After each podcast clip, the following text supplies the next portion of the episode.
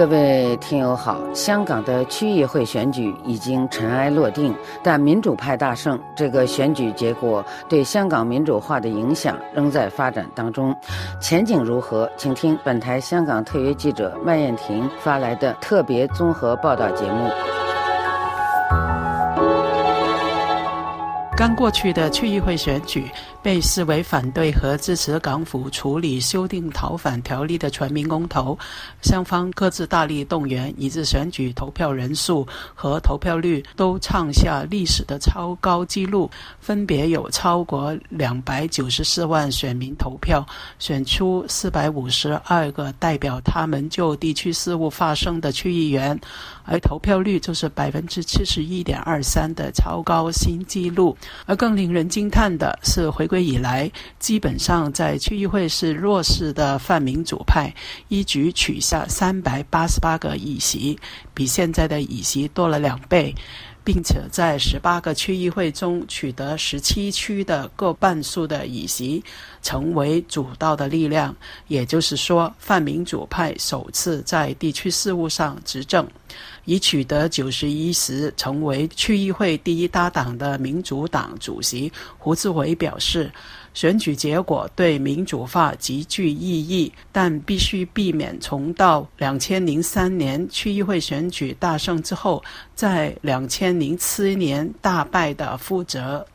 我觉得这意义很大的，因为在过去的几十年呢，我们虽然是做这个民主抗争，那基本上呢，我们是从一个没有机会执政的一个角度出发的，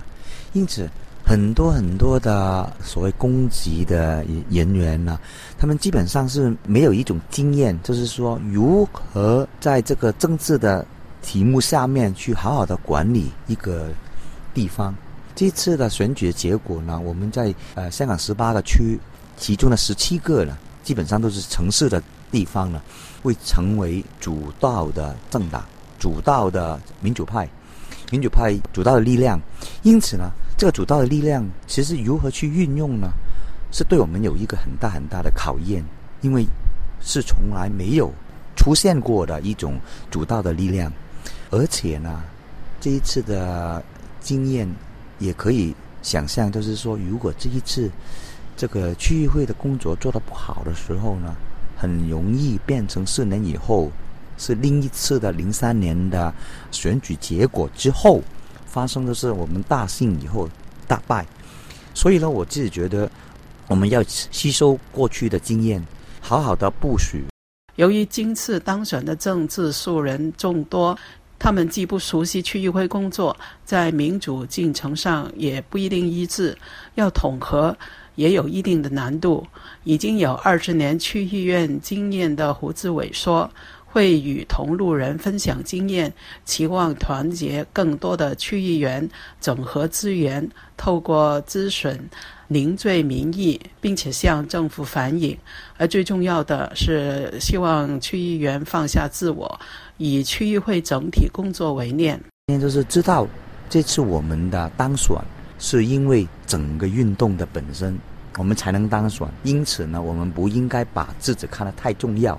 我们要从一个团队的角度去看，在这个区议会里头，每一个民主派的朋友能如何贡献自己的能力，然后让整个区议会工作本身呢，能符合民意。区议会名为咨询架构，但实际上也是有少量的地区建设的监察权利和责任，而且由二零一三年起，港府更预留一一港元推行社区重点项目计划，由提案、咨询、审批到监察这个计划进度，区议会都有参与，所以可以作为政治人才的训练场。而每一个区议员每个月大概有七万港元的酬金和实报实销的津贴，以民主党有九十一个区议员来算，每个月就有六百多万元的进账，可以抽取一定的资源来增聘同路人，作为人才培养的手段。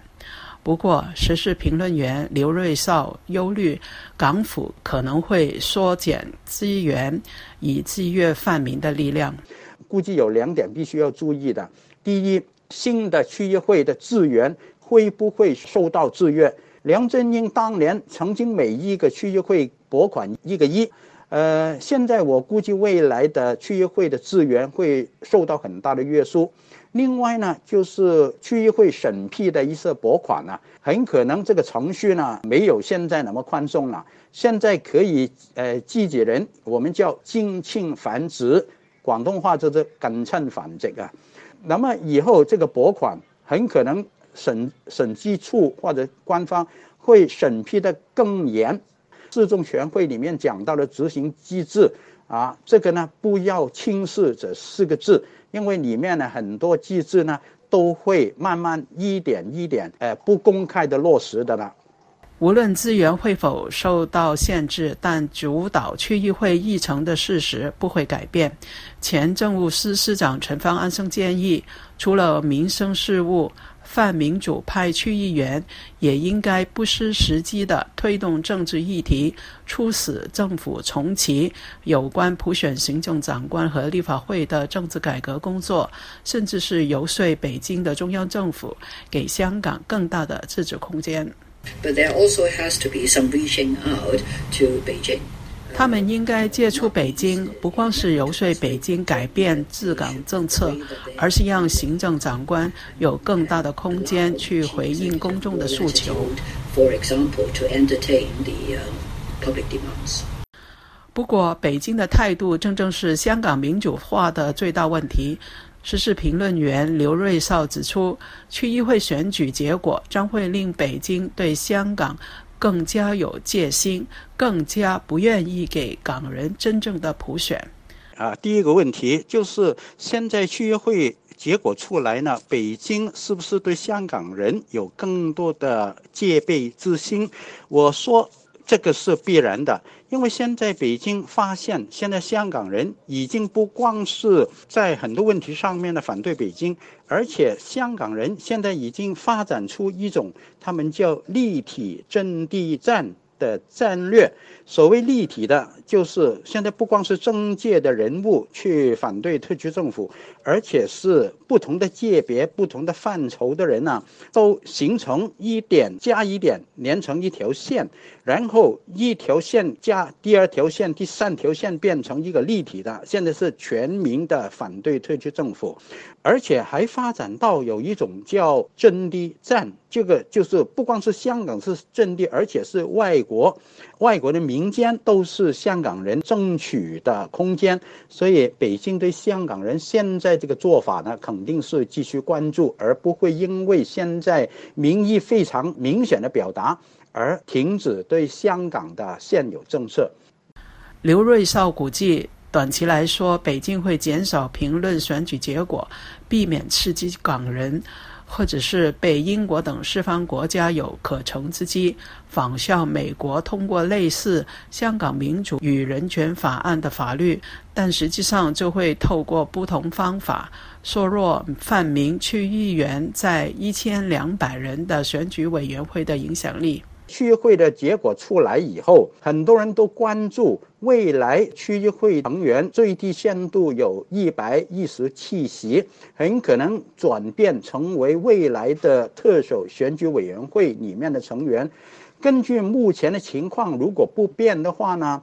现在范明在选委会里面大概有两百多一点的票，呃，如果再增加新增的区会成员一百一十七票的话呢，那么大概已经四百多了。如果中间还有一些工商界不听话的，不跟北京的指示投票的话呢，就有可能影响未来这个特首这个位置。所以我估计呢。还没有等到这个情况出现的时候呢，北京已经会做事情了，包括怎么对工商界进一步用利益去引导呃他们，让他们根据官方的引导去办事啊，这个呢是不在话下了，呃，口诛笔伐的。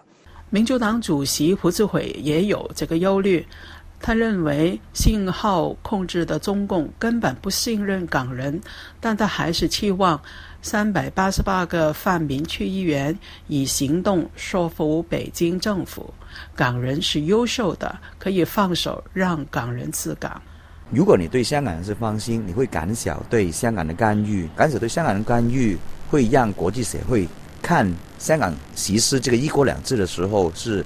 没有走向变形，然后国际社会会更放心。他的放心就会让急出投资，香港本身就已经可以有一种繁荣稳定的状态，而不是要通过政府鼓励香港人往后的生活在大湾区。这个我自己觉得。北京政府应该要看清楚、听清楚，然后把在香港很多很多我们的极左的意见呢，都从这个道理里头呢踢走，然后清楚的把这个管制的方向放在这个结构之下，实现真正的一国两制、港人治港、高度自治，而不是假的港人去处理香港的问题，然后所谓高度自治就变成自由自治，因此。等于的第一道自治，原来是有终审法院，变成了中途审判的法院，这个完完全全是对香港成为一个国际城市是不利的。所以，我相信，如果香港真的能成为。呃，技术有这个不走向不变形的一国两制的话，其实是对香港人、对国家也是最有。前政务司司长陈方安生也认为，港人在这个问题上不认该还没死就先认输，因为就是前立法会主席曾玉成近月接受法国媒体访问的时候，也已经改口说，北京需要准备与港人重启政改讨论，而且。不一定要按人大常委会在二零一四年通过的八三一决议来谈。他语带安抚地说：“北京无需忧虑港人选出不被中央政府接受的特首，而港人也要做出一定的妥协。” No, I hope I hope that Beijing will rethink their entire. 我希望北京可以重新思考对港政策，也对领导人多一点信心。香港人是有智慧而务实的，不会选出一个北京不接受的特首。而且，如果真的选了这么一个特首的话，最终委任权还是在北京手中。泛民主派也要想一想，普选是否要一步到位？如果能够把最终普选行政长官和相关的时间表写进法律，那开始的时候让北京有一定的筛选，我觉得是可以讨论的。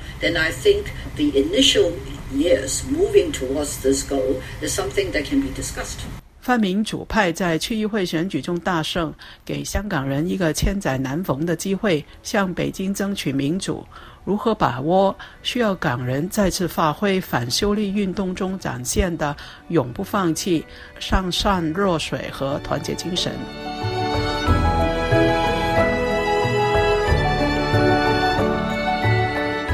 各位听友好，以上您听到的是本台香港特约记者麦燕婷发来的香港区议会选举结束后的特别专题节目。本次节目由毕竹丽小姐制作，感谢各位收听，再会。